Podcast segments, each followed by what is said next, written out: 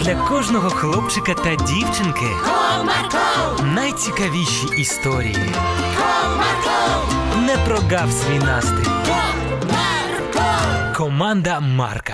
Привіт, мої друзі! Час канікул, а ви не знаєте, чим зайнятися? От і мій друг Макс також помітив таку проблему. Як він її вирішив, слухайте.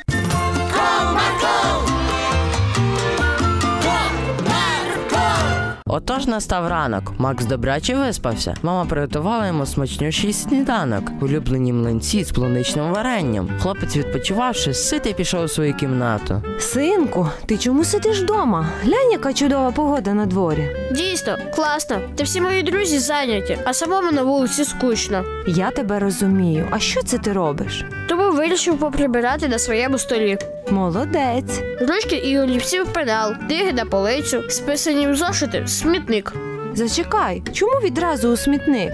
А для чого ж воно ще? Хіба що орігамі з них робити, але не потрібно так багато паперу, тому я їх викинув. Я все придумала. Що ти придумала?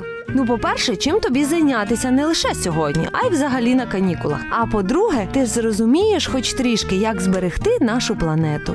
Ой, я вже відчуваю, що ти вже щось таке придумала, що мені не сподобається. Не гарячкуй. По-третє, ти зможеш навіть трішки заробити. О, а це вже цікаво. Говори. Так от, скільки в тебе зошитів? Ось, дивись, яка гора. Ого, ти щось чув про макулатуру? Так, чув, але до кінця не розумію, що це. Ось ця гора зошитів, як ти її називаєш, і є макулатурою. З них можна зробити новий папір. Серйозно? Угу. Всі ці зошити вивезуть на спеціальний завод і там їх перероблять. То це ж класно. Дійсно, таким чином більше дерев залишиться у нашому лісі, адже ти ж знаєш, що папір виготовляють з дерев. Так, нам в школі розповідали про це. І це ще не все. Ти можеш навіть трішки заробити на цьому. Невже? Як? Весь твій папір зважать в спеціальному пункті прийому макулатури і потім розрахуються з тобою.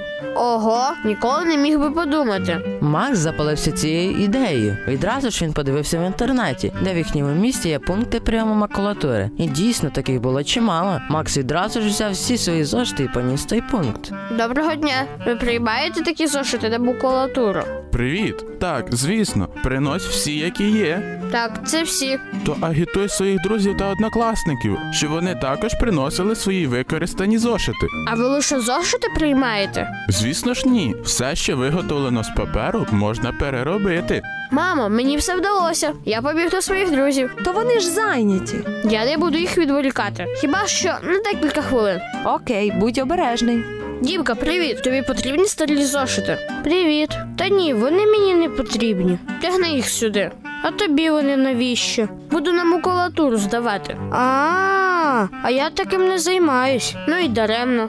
Діма приніс свої зошити і віддав їх Максу. Макс на радощах пішов ще до одного друга. Після цього довелося сходити додому за візком, адже носити в руках вже стало неможливо. Того ж дня він знову пішов до пункту прийому макулатури. Ого, оце так. Ти що, з усієї вулиці зошити зібрав? Ну, майже з усіх своїх друзів. Молодець. Потім Макс згадав, що в підвалі у них лежить стара коробка від холодильника. А коробки ви приймаєте? Звісно, це ж також папір. О, чудово. Тоді до вас завтра я ще прийду.